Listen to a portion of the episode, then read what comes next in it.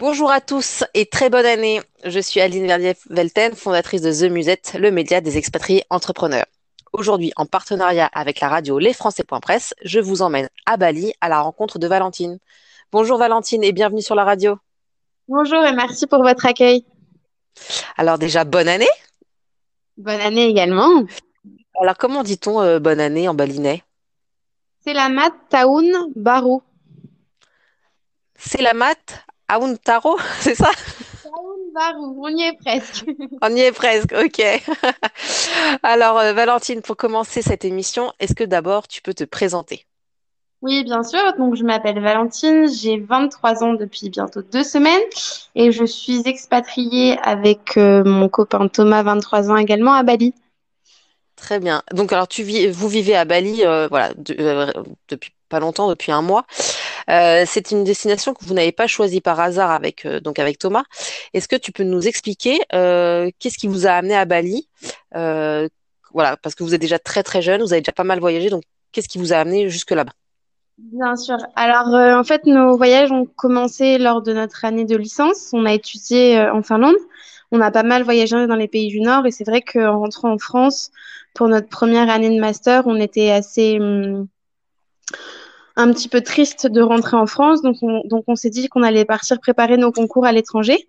Et c'est comme ça que nos voyages ont commencé. Donc, on a fait un, un tour du monde pendant un an et notre voyage a commencé par Bali. Pourquoi Bali? Parce que moi, ça fait maintenant sept ans que j'y viens tous les ans avec ma famille.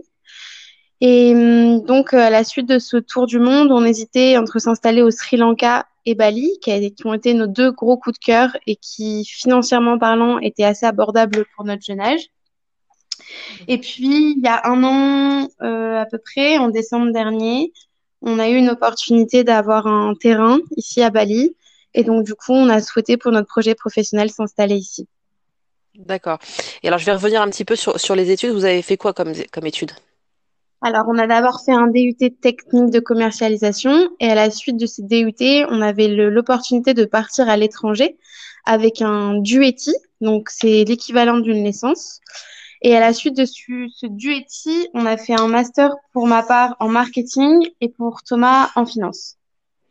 Et alors, quand on avait préparé un peu l'émission, euh, vous m'avez dit que vous aviez euh, euh, fait vos, enfin, vos, vos, vos diplômes, euh, vous les avez eus en Australie. Alors, en fait, c'est par rapport au concours. Pour les concours, on avait deux solutions. La première était, euh, quand on rentre de Finlande, de faire une prépa classique. Donc, on avait été pris au pôle Léonard de Vinci, qui est l'école de Schema. Mais finalement, on s'est dit que, bah, à l'époque, nous étions en 2020, on avait tous les moyens, à la fois technologiques et les ressources au niveau des livres, pour pouvoir étudier seul. Donc, du coup, Mhm. nous avons préparé nos concours à distance à travers trois pays et on s'est inscrit à l'ambassade de France pour passer nos concours en Australie. Donc, ce sont les concours grandes écoles qui permettent d'accéder aux écoles de commerce ou aux IAE en alternance. D'accord. Et est-ce que vous aviez un, un peu de, euh, je dirais, de la technique euh, d'apprentissage de, des autres pays où vous avez été, tu vois, qui différencie de la France? Vous avez pu, euh, Alors, euh, Alors, euh, quand on était, quand on a voyagé, on était autodidacte, donc on apprenait vraiment seul. Par contre, au niveau de la Finlande, c'est vrai que le système scolaire était totalement opposé à celui qu'on a pu connaître en France. C'est aussi l'envie qui nous a donné d'apprendre de, bah, de manière euh, autonome avec euh, YouTube et tous les, les sites internet comme ressources. Parce que c'est vrai que être assis sur une chaise à écouter des choses qu'on peut apprendre tout seul tout en explorant le, monde entier, c'est quand même beaucoup plus enrichissant. ouais, donc vous êtes assez débrouillard hein, quand même, hein. Vous êtes un couple qui n'a pas, euh, hein, qui, qui n'a pas la langue d'un à, à se débrouiller. C'est super ça. Euh, le fait d'avoir pas mal voyagé comme ça déjà à votre, votre jeune âge, euh, comment ont réagi vos parents? Euh, je pense qu'ils étaient assez préparés parce qu'ils ont eux-mêmes voyagé très jeunes pour ma part. Euh, moi, à 18 ans, ils sont partis faire le tour des États-Unis avec un dollar par jour pour se nourrir et pour se loger. Donc, euh, goût du routard est dans notre famille depuis toujours. Et du côté de Thomas, son papa partait en voyage tous les trois, quatre mois aussi, mais toujours dans un esprit routard. Donc, on, on a toujours su gérer nos budgets par rapport à ça. Par exemple, en Australie, on a dormi pendant un mois dans une Clio. Aux États-Unis, pareil. Et c'est vrai, c'est ce qui nous permet de pouvoir voyager, de faire le tour du monde aussi jeune, mais avec toujours des budgets assez restreints. D'accord. Et alors, les, les, les pays que vous avez fait pendant votre voyage euh, autour du monde? Alors, euh, du coup, on a commencé par Bali, ensuite on a fait Singapour, la Malaisie, le Vietnam, la Chine, l'Australie, le Japon, euh, le Sri Lanka, la Grèce, les États-Unis et le Portugal. Je crois que j'en ai oublié. Bah, Sacré, ça, ça- ça- sacré parcours, hein. Et, et, et le, donc, alors, alors, on va dire que c'est Bali qui vous a le plus plu puisque vous y habitez, mais dans les autres pays que, que vous avez visités, lequel euh, retient votre attention? Le Sri Lanka. Vraiment, ça a été euh, un coup de cœur euh, incroyable. C'est encore très, très préservé du tourisme de masse. Mm. Les paysages, les gens, la nourriture, la vie de manière générale nous plaisait autant qu'à Bali. Euh, et on pense peut-être un jour, pourquoi pas tenter l'expatriation une fois que on aura fait ce qu'on avait à faire ici. Pourquoi pas tenter de Mhm. nouvelles aventures parce qu'on a encore le temps. Ok, très bien. Alors maintenant, on va parler en effet un peu de votre projet, là, pourquoi vous, vous êtes là-bas. Euh, voilà, comment est venue cette idée de projet? Parce que voilà, vous avez créé une villa qui s'appelle Huayna, que je la prononce bien. Euh, voilà, comment est venue cette idée et pourquoi, euh, enfin, comment vous l'avez mis en place? Et aussi, si tu peux nous expliquer un peu ce nom.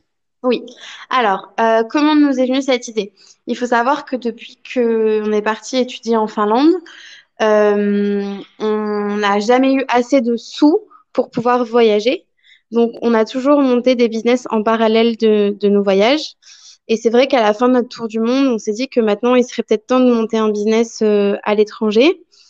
Et lorsque Cadec, du coup, le, le propriétaire du terrain sur lequel on, on a construit notre villa, nous a appelé le 31 décembre 2020 euh, et qui nous a dit, il nous a En 2019, il me semble. 19 2019, non? et il nous, il nous a un terrain. Euh, il nous a demandé si on était intéressé. Le seul problème, c'est qu'on était prêt à lancer un business à condition euh, d'avoir les ressources financières uniquement entre Thomas et moi et de dépendre ni d'une banque ni de notre famille. Donc, on a pris un mois pour réfléchir, sachant qu'on était tous les deux en master, pour ma part en alternance.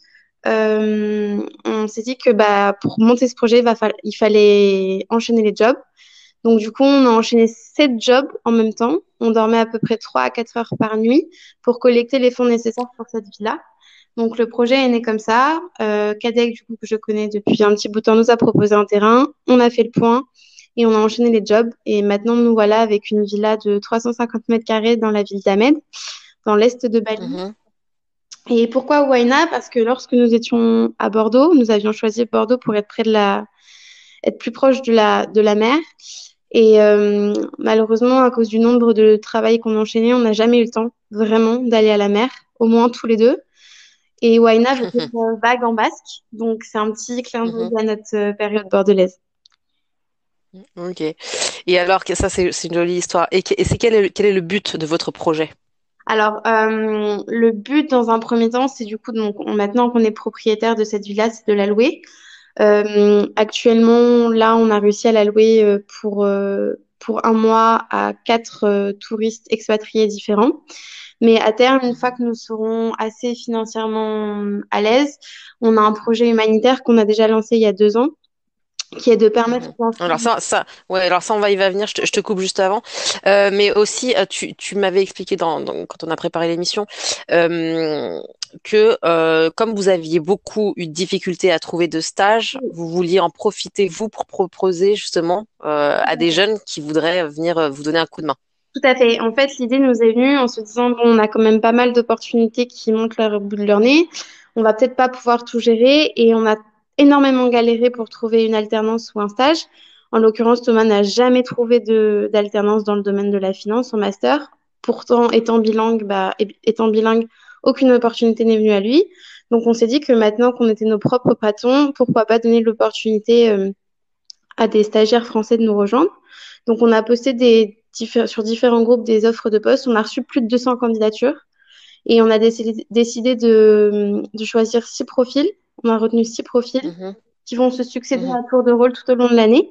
Donc, pour gérer toute la mhm. partie euh, communication digitale Et donc, ce sont des étudiants de tous les univers euh, possibles.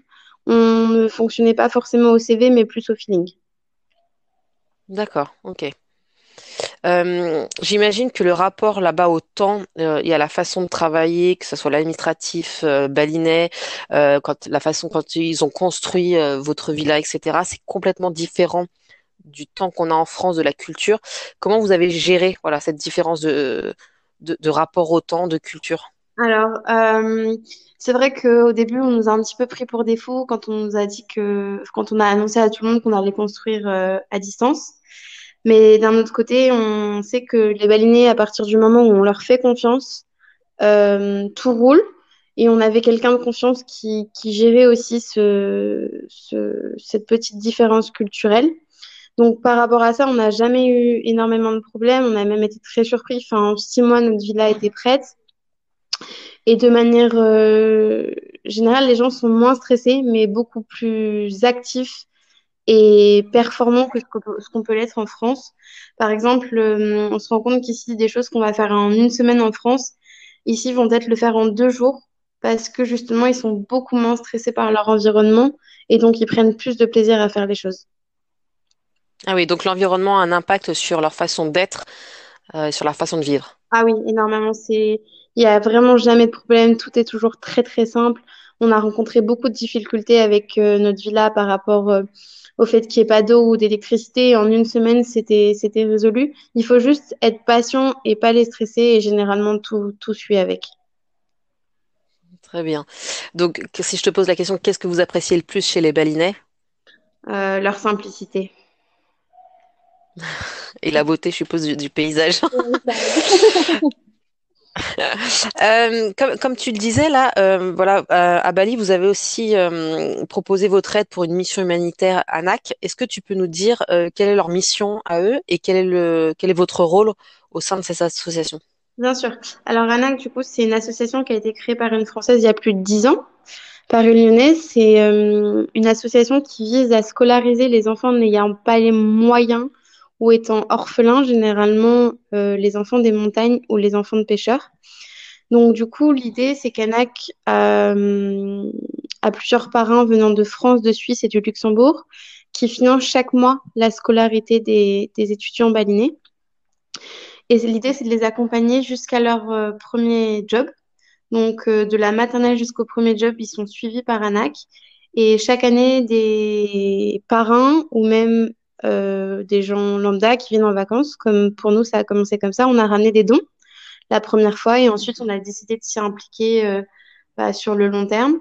En l'occurrence, euh, à l'heure d'aujourd'hui, on essaye de faire connaître l'association au sein des différents hôtels euh, dans le coin d'Ahmed pour que les gens puissent faire un minimum euh, de donations. Et, euh, et donc voilà, vraiment l'idée c'est de les scolariser et de leur donner un, un confort de vie autre que celui dans lequel ils ont évolué.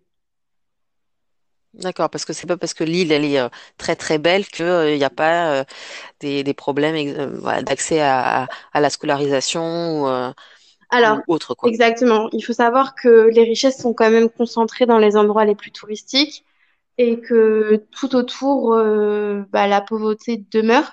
Maintenant, c'est pas une pauvreté comme celle qu'on peut trouver en France, dans le sens où il y a énormément d'entraide entre les balinais eux-mêmes. Sauf que les gens restent quand même très timides, donc ils ne, ils ne demanderont pas d'aide de le, de, enfin, d'eux-mêmes. Ils attendront que quelqu'un se rende compte qu'ils sont pas forcément assez aisés pour amener leurs enfants à l'école.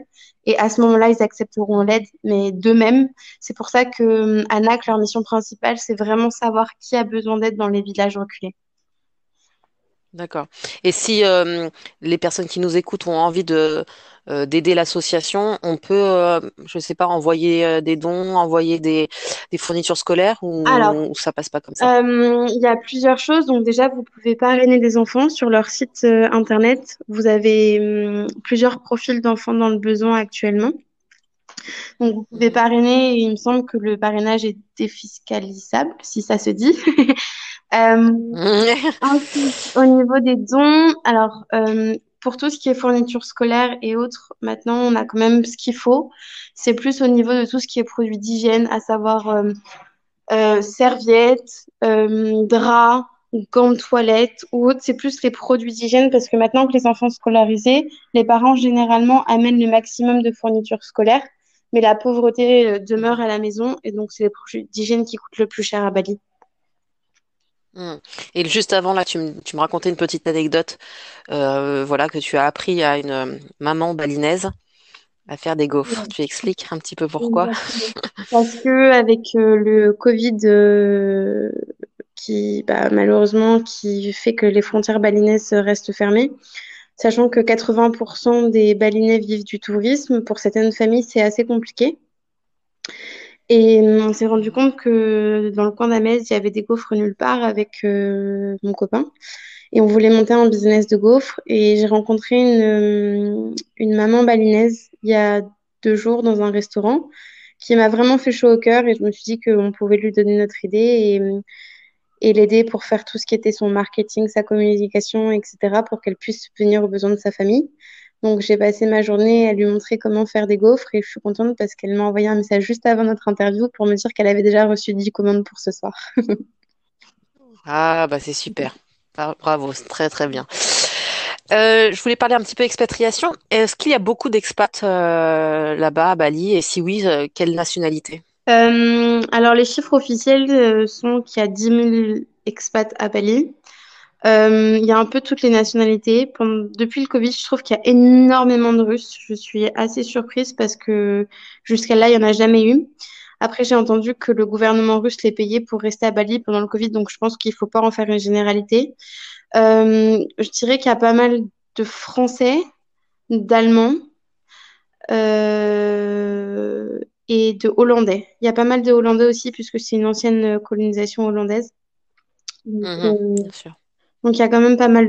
Et là, Après, c'est quand même assez varié, hein. Il y a, il y a pas vraiment une, une nation qui, qui est plus importante que les autres. C'est vraiment un mélange de, de tous les pays. ouais. D'accord. Et la, et la vie là-bas à Bali pour les pour les expats et pour les locaux, il y a une grosse grosse différence, donc j'imagine? Ah oui, il y a une grosse, grosse différence déjà parce qu'il part du principe que quand on est blanc, entre guillemets, expat, euh, on a forcément de l'argent. Donc euh, il y a quand même un, un fossé à, à franchir entre, entre, entre un Balinais et nous. Euh, il faut bien se faire, euh, enfin bien faire comprendre qu'on n'est pas juste des touristes, qu'on habite ici. Sinon, malheureusement, il y a plusieurs arnaques enfin pas des arnaques, mais je veux dire, on n'aura pas les prix euh, chez un primeur que ce que les locaux peuvent avoir. Euh, et puis même au niveau de la vie, eux n'ont pas du tout les maisons auxquelles nous on peut prétendre. Donc, il faut quand même faire attention à ce fossé. C'est pour ça qu'on souhaitait absolument être, euh, comment dire, imp- implanté et impliqué au niveau de la vie Hmm, sociale. très bien.